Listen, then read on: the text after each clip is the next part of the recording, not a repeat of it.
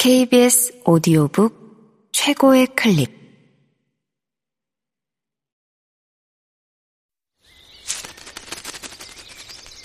KBS 오디오북.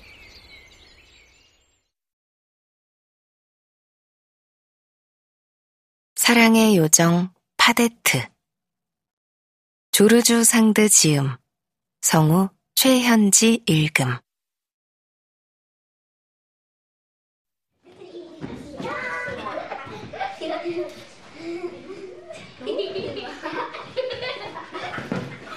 쌍둥이는 다른 아이들보다 병치레도 많이 하지 않으며 잘 자랐고, 게다가 성질도 온순하고 참을성도 있어서 이가리를 하거나 키가 자랄 때에도 다른 아이들만큼 고생하지 않았다.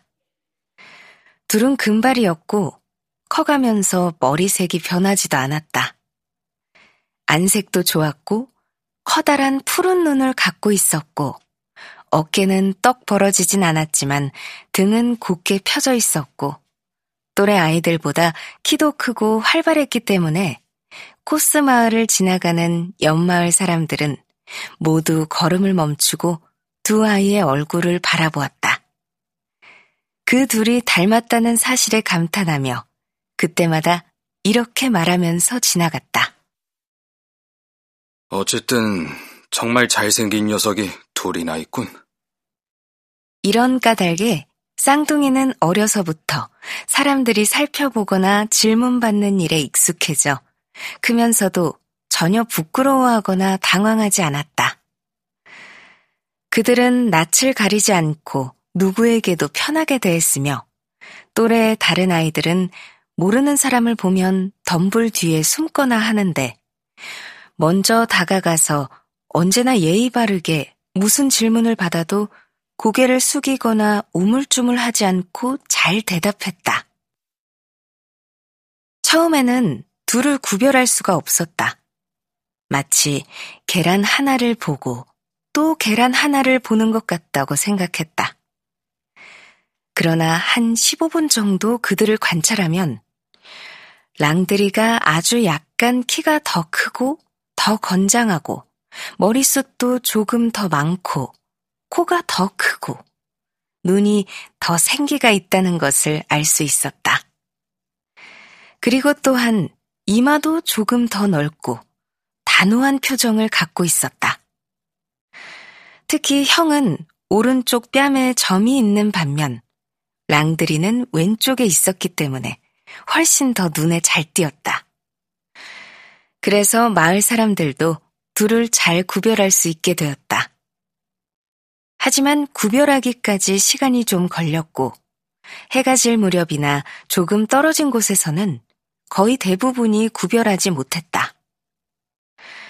쌍둥이 형제가 목소리도 같고 사람들이 착각할 때가 많다는 사실을 잘 알고 있어서 누구의 이름을 불러도 대답했으며 굳이 틀렸다고 바로 잡아주지 않았기 때문이었다. 바르보시조차 가끔 틀렸다. 사제트 산파가 예언한 대로 밤이 아무리 깊어도 아무리 멀리서도 두 사람을 보자마자 목소리를 듣자마자 정확히 누군지 알아보는 사람은 어머니뿐이었다.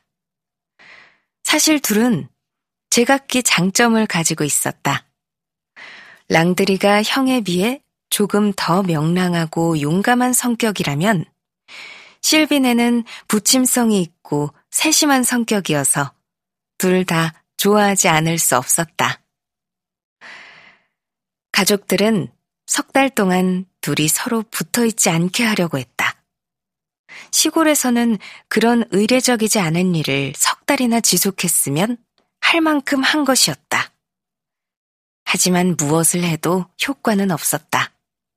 또한 사제의 이야기로는 사제트 산파는 허튼 소리를 늘어놓는 사람이고 신이 정한 자연의 법칙을 인간의 힘으로는 깨뜨릴 수 없다는 것이었다.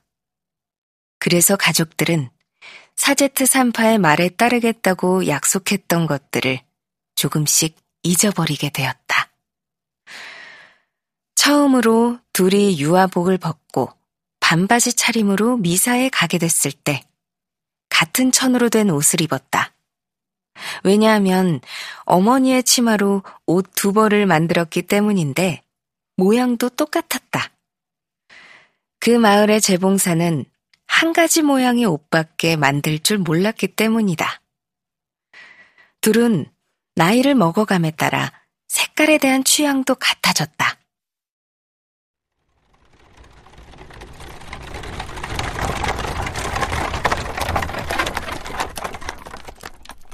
로제트 숙모가 새해 선물로 각자에게 넥타이를 하나 선물하려 했을 때 페르슈산 말에 물건을 싣고 집집마다 돌아다니는 행상인에게서 둘은 모두 라일락 색깔의 넥타이를 골랐다.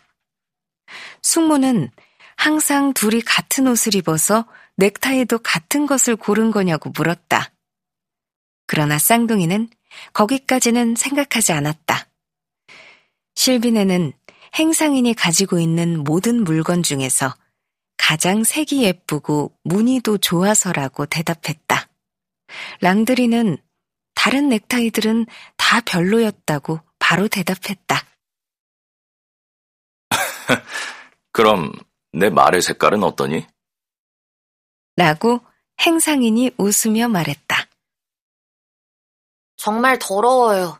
늙어 빠진 까치 같아요. 라고 랑드리가 말했다. 완전 더럽죠. 깃털이 여기저기 빠진 까치라 할 수 있죠. 라고 실비네가 말했다. 이것 보세요. 이 아이들은 보는 눈까지 같네요.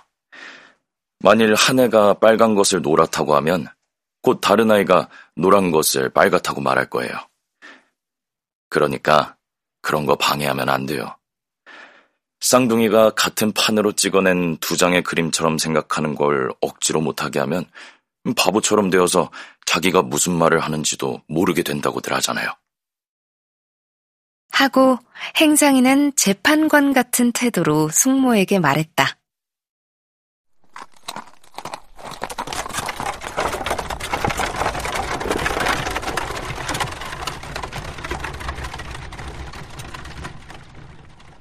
행상인이 이런 말을 한 것은 염색이 잘 안 된 라일락색 넥타이를 한꺼번에 팔아치우고 싶었기 때문이었다. 그 후에도 모든 일이 그런 식이었다.